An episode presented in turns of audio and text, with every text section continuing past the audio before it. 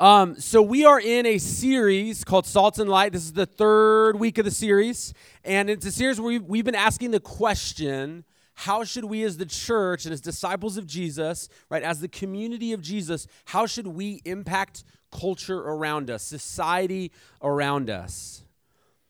Um, what kind of impact should we have, and, and how do we go about doing that? And so, the reason this series is called Salt and Light again is because it's one of the main metaphors Jesus uses to describe the type of influence his church should have on the world around it. And Jesus is kind of a big deal around here. He's a uh, guy we look to from time to time uh, for what the church should be about, right? No. So if Jesus goes, this is what matters, then we should seek to, to do that very thing, to be about that very thing. So um, we're going to look again. We've been in the same passage for two weeks. This will be our third week. And, in a sense, we're going to have a fourth week on it in a few weeks. Um, but uh, if you guys have Bibles, turn to Mar- uh, Matthew chapter 5. Again, this is the context is Jesus speaking. And we'll pick up in verse 13. Jesus says, You are the salt of the earth.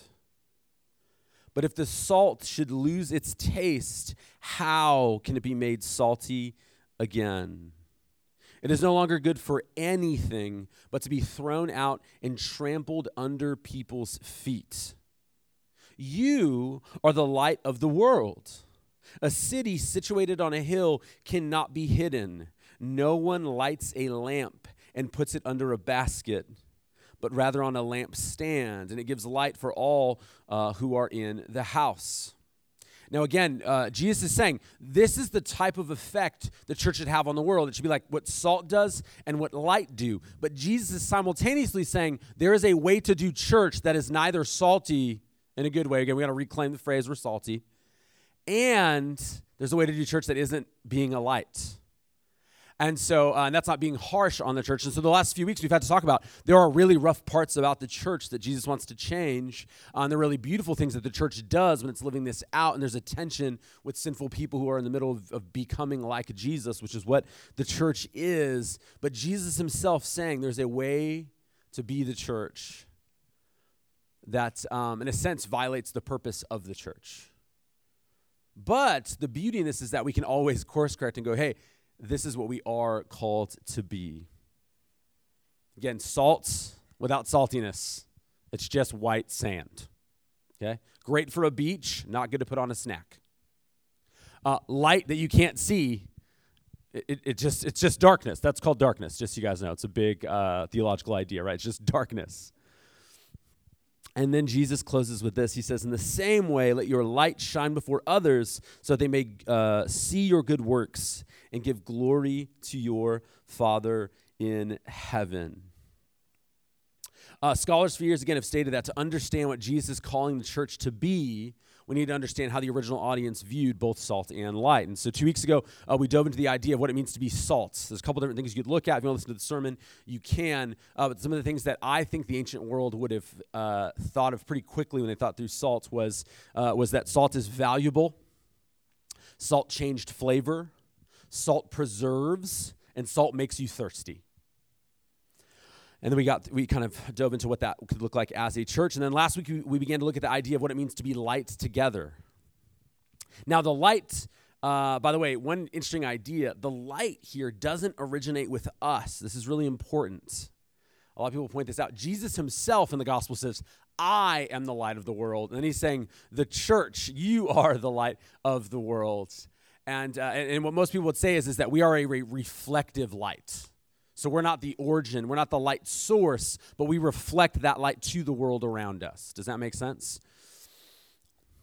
So the light originates with Jesus, but as the church, we're called to be a reflected light. And so uh, last week, uh, I had an outline that I will continue on today, and I said that in the ancient world, light did a couple things. Light creates, uh, light created, and, and today still creates at some level. Light created safety.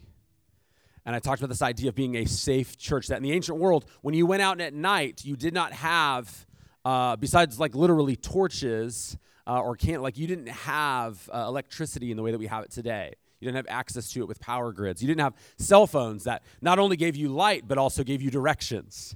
Uh, you lived in a world where there were uh, plenty of robbers and, uh, and plenty of wild animals, and, uh, and then it, you live in the, in the desert.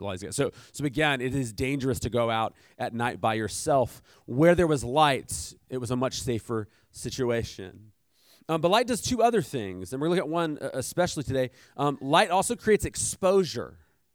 In other words, something that is hidden right in front of you in pitch black darkness is uh, very visible when the light comes on. You see clearer. Uh, and, and, that leads to my, my third point light creates clarity. And so, again, last week we talked about this idea of light creating safety. Uh, today we're going to look at the second two ideas here. And so, we'll look at the first one right now. So, so light creates exposure. Light creates exposure. Now, if you were to grab like a myriad of commentaries on Matthew's gospel, uh, and you were looking at this passage, you'd probably see a lot of people talk, when they think of exposure, the exposing aspect of light, often what they talk about is how the church can prophetically expose things in the culture around it. Uh, they think of the, the, the, church confronting the sin in the culture around it, the church being involved in bringing down uh, systems of uh, injustice and uh, oppression and violence um, and uh, yeah, in, in, in, in, a society that, that doesn't have, where society doesn't live out the kingdom, we go, hey, there's a better way.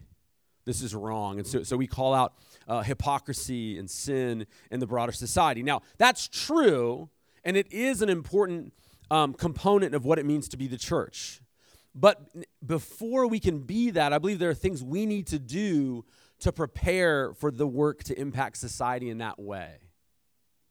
And so, in, in a sense, I, I'm saying yes and amen to like we want to expose stuff in the broader society. That is, again, Jesus is talking about how the church impacts society. However, there's a lot of teaching, especially in the New Testament, about the, and it's all throughout the Old as well, that um, before we can prophetically engage the world around us, before we can be a light to the world, like in the Old Testament as Abraham's family, we have to have our house in order. We need to worry about uh, ourselves. God is interested in people who take their own sins seriously before pointing out the sins of others. And if we don't do this, we lose, and this has happened throughout church history. When we don't do this, we lose both the authority and the legitimacy to push back on, push back on culture when we look just like culture, when we're not owning our own sin. And so, again, uh, our main text is Matthew 5. It's a part of uh, it's, it's a part of a teaching Jesus gives called the Sermon on the Mount. Later on in that same sermon, Jesus says this, Matthew chapter 7, starting in verse 2, he says, "For you will be judged um, by the same standard with which you judge others, and you will be measured by the same measure you use." Why do you look at the splinter in your brother's eye, but don't notice the beam of wood in your own eye? Or how can you say to your brother, Let me take the splinter out of your eye, and look, there's a, a beam of wood in your own eye? Hypocrite, first take the beam of wood out of your own eye, and then you will see clearly to take the splinter out of your brother's eye. And the, the, the, idea Jesus is getting at here is when we lack the self when we lack self-awareness, we tend towards self-righteousness where we lack self awareness, we tend towards self righteousness. And you might have experienced this at times where you're like, you really clearly see what's going on with someone else. And if you were to, if you were to honestly take stock for a second, you're like, where I'm kind of like that too. I did that yesterday.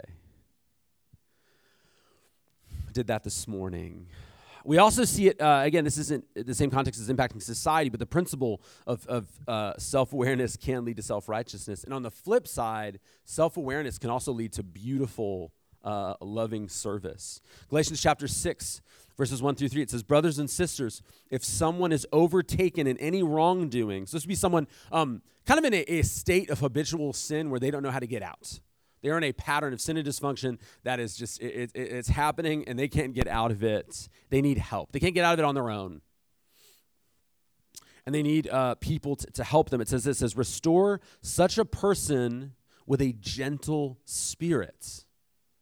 That's so important. When we're dealing with the issues of others, we do it gently. Where churches are a nightmare, again, is when there's self righteousness and a lack of self awareness. We hurt people because we treat them like they're not humans, like they're not like you. And he gets it. He says, Do it with a gentle spirit, watching out for yourselves, so that you also won't be tempted. That as you're restoring someone from a sin, that you yourself would be enticed by it. Because we're weak, man. Right opportunity, right time, right interaction, right insecurity, right fear, right moment of anger mixed with circumstances, mixed with a heart already prone to sin. And man, you're not, you could do a lot of the things that other people do. And so, um, he says, Watch out for yourselves that you also won't be tempted. Verse 2 says, Carry one another's burdens, and in this way you will fulfill the law of Christ. For if anyone considers himself to be something when he is nothing, he deceives himself. Again, this idea we need to be self aware of who we really are. And then at the corporate level, as we speak into society, 1 Peter chapter 4, verse 17 says, For the time has come for judgment to begin with God's households. And if it begins with us, what will the outcome, outcome be for those who disobey the gospel of God? Now, again, clear teaching throughout the Old Testament into the New, self righteousness keeps us from engaging with people the right way. Again, uh, there's a space and a place to call out culture. We need to do that. We don't we shouldn't participate or be complicit in the really broken parts of our culture. And when we do that, you look back in history in 100 years time like man the church was just like the world again we, we want to be prophetically different in the lives that are good and beautiful and true but we have to acknowledge first where we're not doing that I want to be really clear. We want to speak out prophetically, but we got to do it as we, uh, as humble people who acknowledge we are prone to some of these same things. Um, so, so, he says judgment starts with the household of God. Um, another thing I want to point out, uh, and we might be like, what does this have to do with salt and light? Again, um, before we expose society, we have to allow our own hearts to be exposed. You can't go out on mission and be self righteous. You can't go out on mission and represent Jesus if you think you're better than everyone. That's where like the self-righteous Christian caricature comes from. It's not always a caricature. Uh, me, Adam, and Royce, man, we were, uh, we were a thing I never thought I'd say. We were in Salt Lake City, Utah, walking around, and, we, and we, we went to the Mormon like temple thing to like see it, and uh, and man, there was these. They're having like some big meeting, and there's these guys, huge signs, Mormons. You believe doctrines of demons, and it was like, man, what a way to start a convo, right? And, and I'm listening, uh, and again, we, we, we definitely wouldn't agree with Mormon teaching or theology. There's a lot wrong with it. It's not, you know, we go on and on. It's, I would say it's false. However, uh, listening to these guys talk to people, I mean, it's just brutal. Like, I don't know that you're doing Christianity either because you have no grace. You're angry at these people who, let's just say it is false teaching and they're deceived. You're angry at them for being deceived. Think about that when throughout the New Testament we're said that any knowledge we have of Jesus is a gift God gives us. He saved us not because of our goodness. He saved us by grace. What Sarah got at earlier. And so, again, if we're self righteous, we're going to struggle to love the people around us. We're going to judge them and look down on them. And so, we have to kill self righteousness if we're going to be salt and light. Again, before we can expose the broken world around us, we need to have our own hearts exposed before God. And a way that we can do that is through the spiritual discipline of confession. The spiritual discipline of confession. 1 John 1 9 says this If we confess our sins, he is faithful and righteous to forgive us our sins and to cleanse us from all unrighteousness. When we confess our sins, something beautiful happens. Uh, Pete Greig, uh, a church leader from the UK, describes the power of confession this way. He says, Whenever our dirty little secrets, which flourish like fungi in the darkness, are exposed to the surgical brilliance of his light, we can try to conceal them like Adam and Eve, who hid from the Lord God among the trees of the garden, or we can pretend they're not there like the Pharisee praying, God, I thank you that I am not like other people. Or we can hold up our hands and confess them like the tax collector, crying out, God, have mercy on me, a sinner. Truly, says Jesus, this man, rather than the other, went home justified before God. Pete adds, You probably take a regular bath or shower to remove the dirt from your body. In the same way, you are invited to come to God daily, praying, Cleanse me, and I will be clean. Wash me, and I will be whiter than snow. Without this discipline, you will begin to stink Behaviors that would once seem shameful or even shocking will become tolerated to you, accommodated by you, and eventually normalized as your conscience is numbed. But by confessing your sins regularly, your life will smell sweet. You will be healthy and holy, a little bit more like Jesus each day. Um, one of the key ideas about the gospel is, is, is that we are justified by faith. We learned about it. We taught through Romans for a year. We just finished that series. We're made right with God, not by the good stuff that we do, but by what Jesus did for us in his life, death, and resurrection. And that he gives us, um, he gives us his righteousness the comments we were at, they were, it was really fascinating. They were talking about um, the gospel, and one guy just said, he said, you know, um, on paper, theoretically, the American justice system says that you are innocent before proven guilty. The gospel says you're guilty and then gives you the gift of innocence. And so, since we, we know day one, I'm so bad, Jesus had to die for me. I'm so loved, you know, he was glad to die for me, you know, the, the, the Kellerism. Um, because that's true, I don't need to justify myself anymore. Like I don't have to do it. Paul Tripp ca- calls it firing your inner uh, PR, your inner lawyer. He goes, no, no, there's a reason. I'm better than you think. Nope, that, right? I have so many excuses for myself and so little grace for others, and you do too at your worst. That that doesn't need to be us. Confession reminds us of that.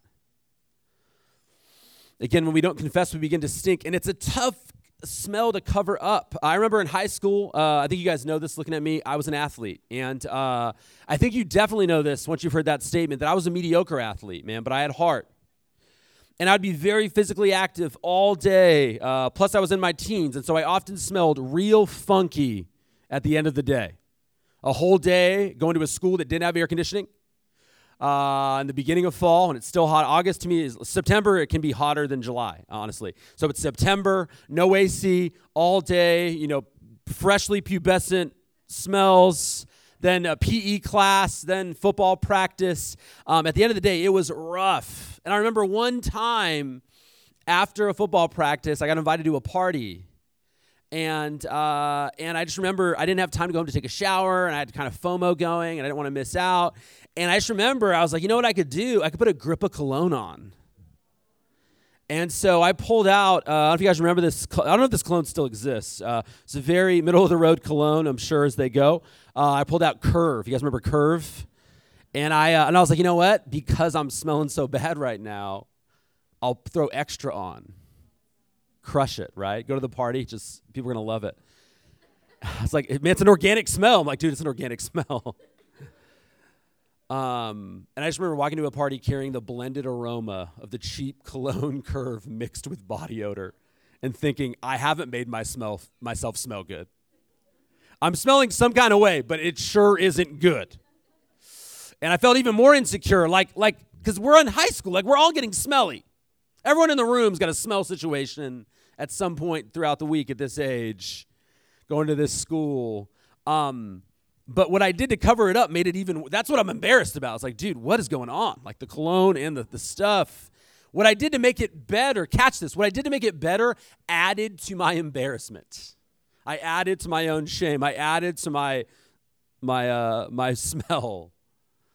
And this is what the Christian life is like when we don't confess sin and we hide and pretend we're better than we actually are in their epic book on the spiritual discipline of confession. I can't recommend it enough. It's a book called Spiritual Detox. If you want to read a book just on the discipline of confession, uh, it's written by um, Howard and Sally Sat. Uh, it's a tough name. Satterthwaite. Uh, uh, a friend of mine knows them, and I, I can't say their name. Uh, but they lead a church in London, and uh, they say this in a similar vein. They say, um, "Failing to confess is like not taking the trash out, the bin." The stench of guilt blocks out the aroma of Christ. You lose fellowship with God. This is the context of 1 John 1 9. Fellowship, fellowship, fellowship, fellowship. We've written it four times because John wrote it four times in the verses leading up to 1 John 1 9. Fellowship, not salvation, is repeated, and fellowship is about close companionship with the God of joy.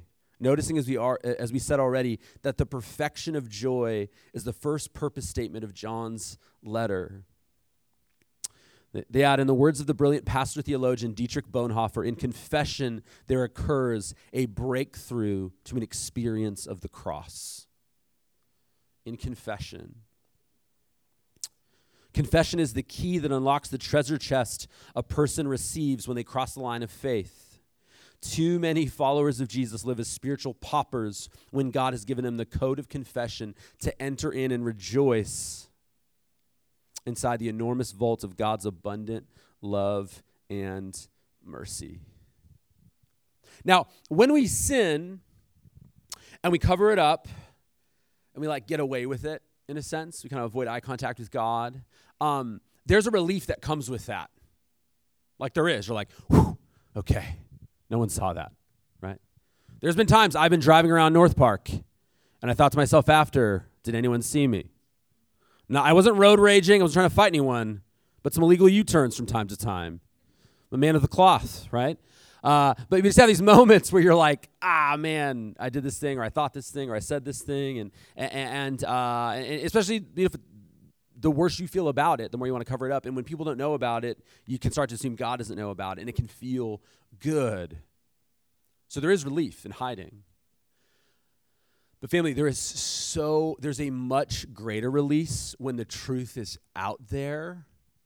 If you've ever experienced this, like it's just it's out there for real and you're loved in the moment. You're received in the moment. You're accepted in the moment.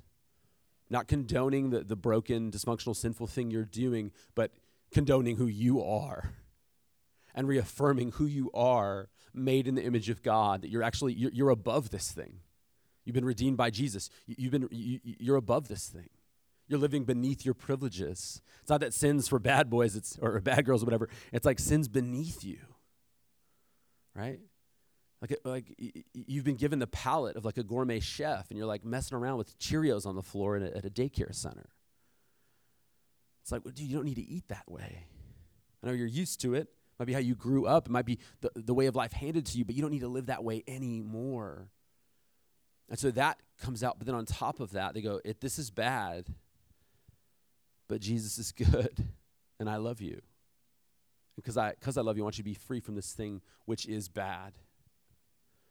And so confession is when we expose ourselves to God and we allow ourselves to, to let Him be gracious to us or experience Him being gracious to us. He's more gracious to you than you'll ever know all the time so often, and I've heard this before, like people kind of um there was for like 10 years ago, man, there's like all these sermons from like megachurch guys, and they were like, uh, I'm so tired of hearing Christians sin, confess, sin, confess, sin, confess. It's like, what's the other option? Jesus says, like the pressure you put on I mean, Jesus says, like every day in the Lord's Prayer, you're gonna need to ask God to forgive you for your trespasses. That might bum you out, right? And, and, and in some ways, it's like, I mean, I want to become like Jesus, so I don't want to have sin to confess. But you have to also realize, I hope it's, it's helpful knowing that Jesus goes, that's going to happen though. You're slowly being set free. It's like sin confessing. And by the way, I think most people don't sin confess. I think they sin, sin, sin, sin, sin, feel bad, avoid it for a while, don't think about it, do something so feel better but like like genuinely taking 30 minutes with your own thoughts in the presence of God saying search me saying God show me where I'm at right now and the way that with our phones, man, there's like the, the, the, blue dot or your red dot. Where am I at in this moment? When we walk around Salt Lake City, I'm like, there's a lot of weird buildings. I don't know where I'm at. And GPS saves the day. Here's where I'm at right now. That God, in the same way, God, where am I actually at? Spiritually, relationally, emotionally. What have I done? Who have I done it to? What am I in danger of? Please forgive me. Please empower me. You're not doing that every day. And like you're getting worse, like like I promise. So sin confess, it's good. It's actually like in a, in a liturgical, liturgical church, they, they lead the congregation through confession corporately every week. Go to Episcopalian church, Catholic church, Presbyterian church, opt like there's a sin of confession and a sin of pardon. And there's a beauty in pardon. Communion should be a time when we reflect on the fact, uh, again, I'm so bad Jesus had to die, but I'm so loved he was glad to die. That doesn't create a flippancy with sin, it creates gratitude. Where I want to love and obey Jesus, not because I have to, because I, because I want to. It's been so good to me. And so, what is confession? Confession is exposing ourselves to God. Again, I love the name of that book, Spiritual Detox. It's like detox. Throughout church history, confession's been compared to vomiting. Vomiting. Now, vomiting, gr- kind of gross. Last time I used the word. Gross. But what makes it awful, right? There's, there's a stench and there's, uh, I'm like, I'm not going to talk about it, but I'm going to describe it. Uh, right? There, there, there's a stench, there's an unpleasantness, there's like, you feel the, all that stuff's going on. Um, but you need to know in that moment, what's making that awful is not the action, it's the thing that your body's saying, I got to get this out. And that's why shortly thereafter, you're like, I feel better, right? There's a phrase like, uh, everybody wants to go to heaven, but nobody wants to die. It's like everyone wants to feel better, but no one wants to throw up to get there. But sometimes you need to. You guys, they can quote me on that, you guys. That's, that's w- wisdom. And so, um, it's unpleasant, but what is happening is it usually makes you feel better because what was inside of you, you're going, this is so bad, it's got to get out. Um, the Greek word for confess, uh, homologeo, uh, again, homo is, is the same. Uh, it means to say the same thing. God, I'm agreeing with you. I'm saying the same thing about my sin that you're saying. I'm not um, pretending or justifying. I'm going, this is bad, and it's on me. Right? Um, uh, one of the uh, one of the wild things, one of the, I mean, one of the wildest things I've ever seen in my life, this Will Smith slap situation. I couldn't believe it. Like I couldn't believe it. Uh, and I was like, this is the wildest thing I've ever seen on TV. Not only did he take a minute to be able to take a, a, little bit of responsibility, as it moved forward, everyone started to come out of the woodwork to explain away what happened.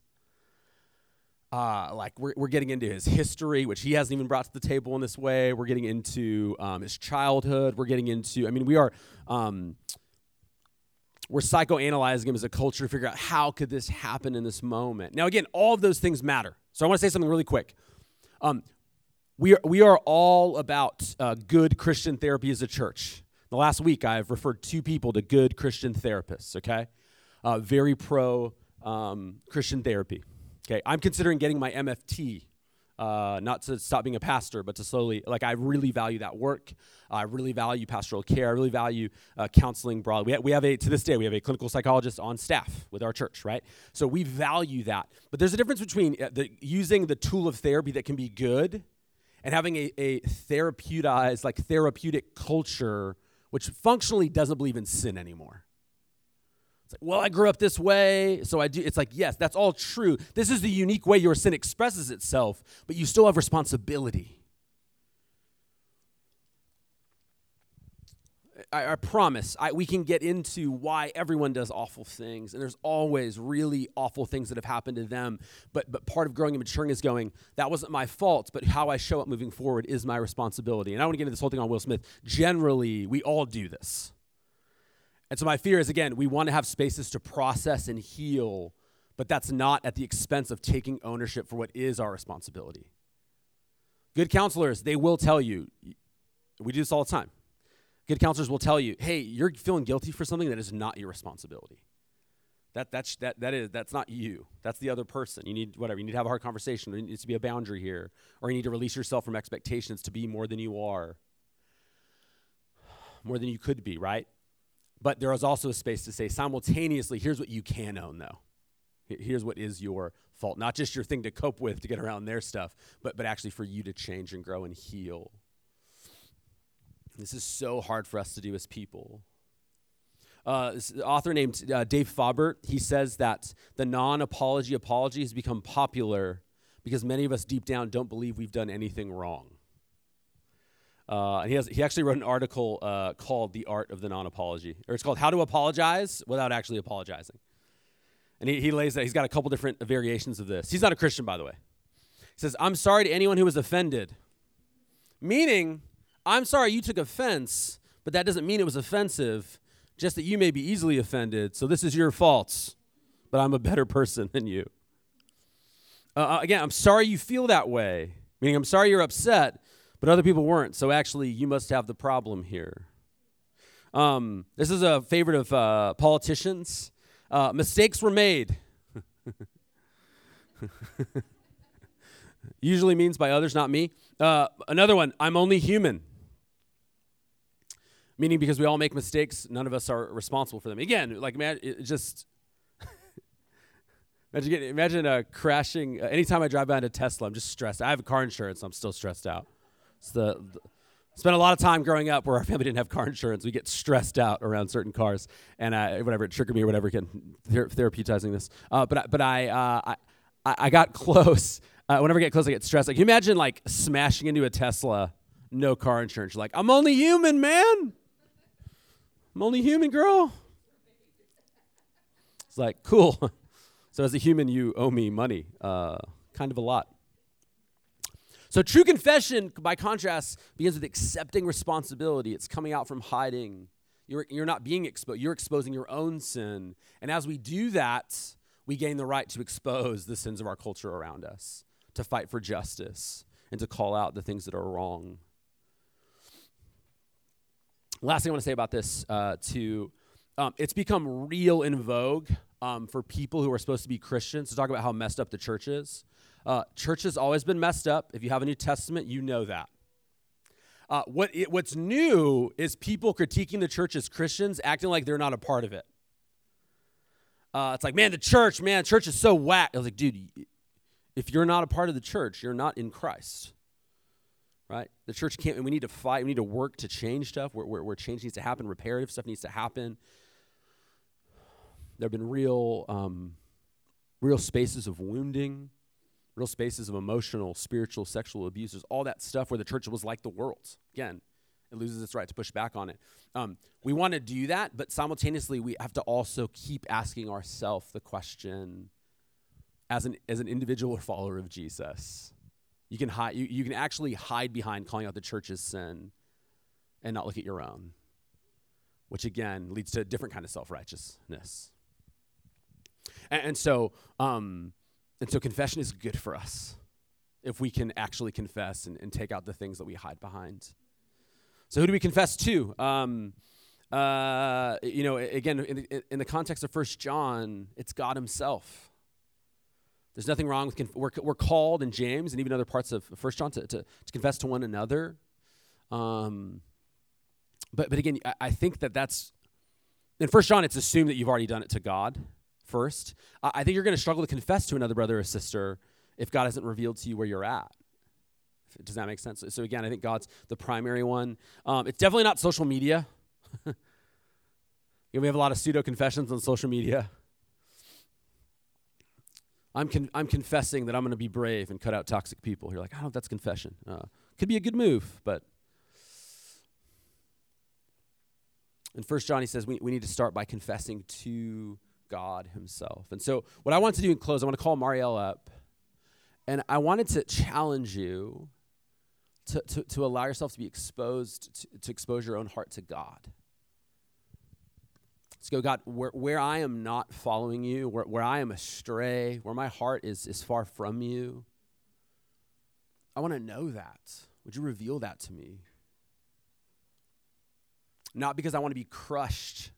Jesus was crushed for me. This isn't about feeling guilty, but it's about being honest about where I'm at, that I could turn to Him in a fresh way again.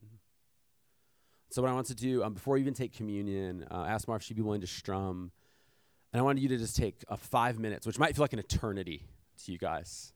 But take five minutes to not talk, not grab coffee, not even ask someone for prayer.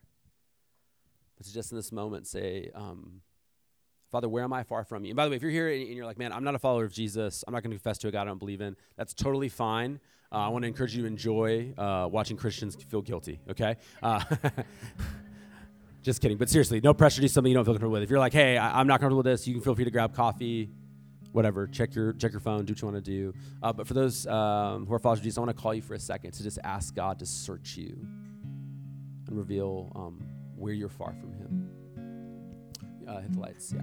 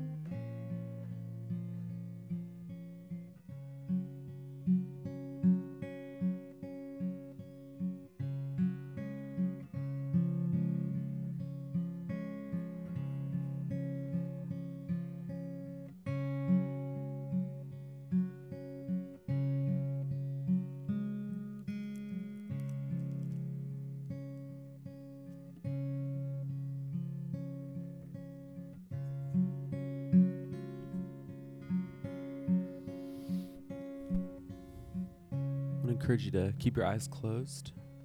Love to con- continue to pray. I'm going to read um, from Psalm 51, a prayer of confession written by David. It says, Be gracious to me, Yahweh, according to your faithful love, according to your abundant compassion, blot out my rebellion. Completely wash away my guilt and cleanse me from my sin. For I am conscious, conscious of my rebellion, and my sin is always before me. I'm going to highlight verse 4 here. Against you, you alone, I have sinned and done this evil in your sight. So you are right when you pass sentence, you are blameless when you judge. So, in this moment now, I want to challenge you to take the, the things that are coming to mind and to agree with God about them. You are right, God. Please forgive me, cleanse me. You're right about this. And I admit that. But would you also cleanse me? Would you forgive me?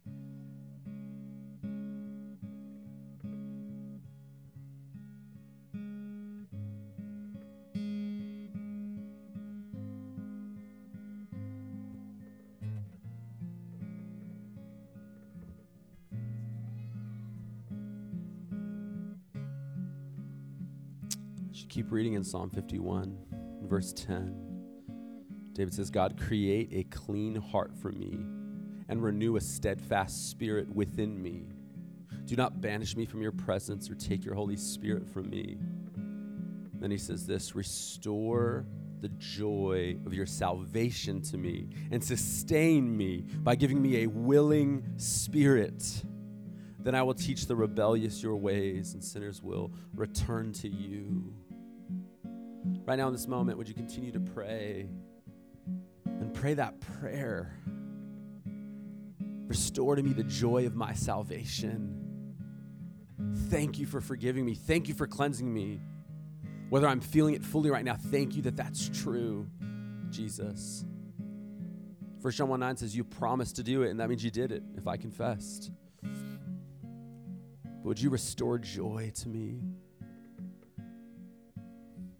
Would you give me a willing spirit, not a spirit that's pressured or religiously forced to obey you? Would you give me a willing spirit? Pray something like that.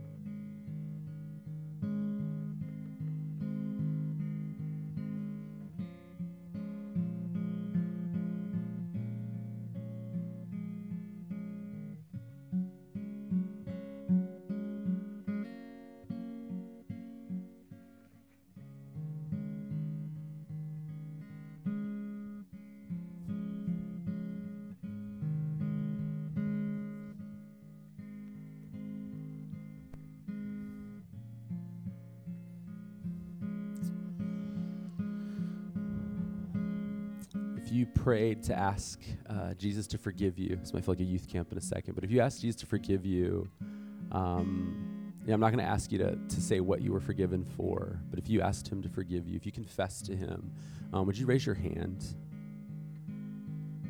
Just keep them up for a second. Now, we're not a liturgical church, um, but I want to say to you, um, if your hand's raised, and I just want to name a few of them Sam Brown, your sins are forgiven. Parker Brown, your sins are forgiven. Hillary Richards, your sins are forgiven.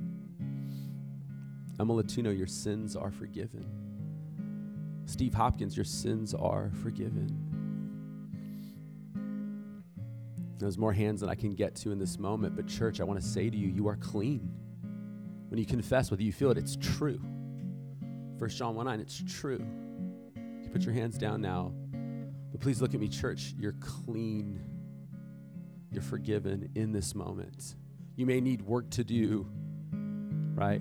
Coming out of this from a clean a, a space of, of I'm clean to go, okay, how, how can I continue to, to fight sin? But in, but but you'll get there. And you shouldn't. Again, and David says, you know, give me a spirit to do right, in the, uh, willing spirit to do right in the future. But before that happens, you're clean. In this moment, clean, you're forgiven, you're saved, you're safe. And then that leads to Psalm 51, the very end of, of the passage, or the end of the passage I was reading. Paul, uh, uh David says, Then I will teach the rebellious your ways, and sinners will return to you. See, we can only go out when we know that we're good in our relationship with God. We can only go out well. And so, what I want to do right now is take communion and then just pray a, a prayer of commissioning over us that we could go out as we've experienced returning to God, that we might go out and do that same thing. So if you're here today and you're a follower of Jesus, which means you've, you've trusted both in his life, death, and resurrection for salvation, and you trust him as a disciple. You, are following him with your life. Um, feel free to take communion. If that doesn't describe you, um, please refrain from taking communion. We're not trying to exclude you. It's just uh, it's it's a moment where we're saying we do trust that. And if you want to trust that today, by the way, we'd love to um, teach you about that, and, and, you can take your first communion today. But in this moment, until you're sure about that, um, we'd ask that you refrain. But for those who are followers of Jesus, uh, right now in this moment, um, go ahead and take out the the juice and the wafer. I did hear a rumor we could have the communion table back soon with the COVID numbers where they're at.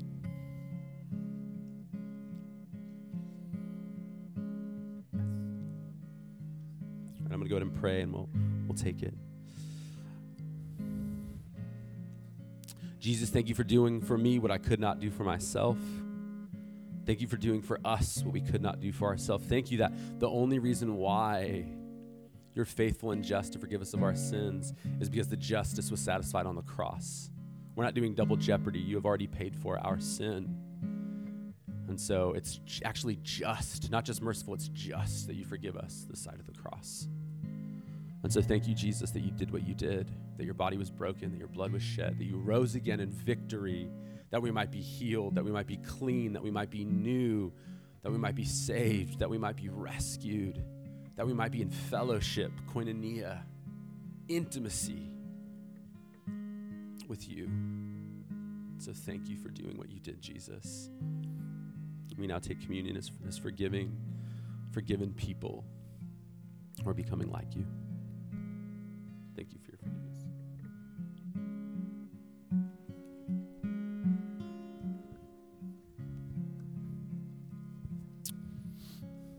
And Holy Spirit, I ask, um, I ask in this moment that you would make us a church that wants others to encounter a forgiving, saving, rescuing God. A God we don't need to hide from. A God who's better than we could even imagine. A God whose presence we're safe in like David at the end of this psalm, would we, would we teach sinners your ways? Mission, why we can't be self righteous, is, is, mission truly is, uh, you know, evangelism, telling people about Jesus, it, it truly is one beggar showing another beggar where we found some, some costly, costly for the baker bread that's free to us. It's one beggar helping another beggar find bread, the bread of life. It's not that we're better than them. just that you we we found the bread first. You gave it to us first. We didn't deserve it or earn it, but man, you freely given it to us, Jesus. And so, Lord, would we draw people back to you? Would we teach sinners your ways and call them back to you, like the prophets in the Old Testament, like David describes in the Psalm, like the apostles in the New Testament, like brothers and sisters scattered throughout the world today who share their faith at great cost to themselves because they believe it's true. And if it's true, there's nothing more important. In your name we pray, Jesus. Amen.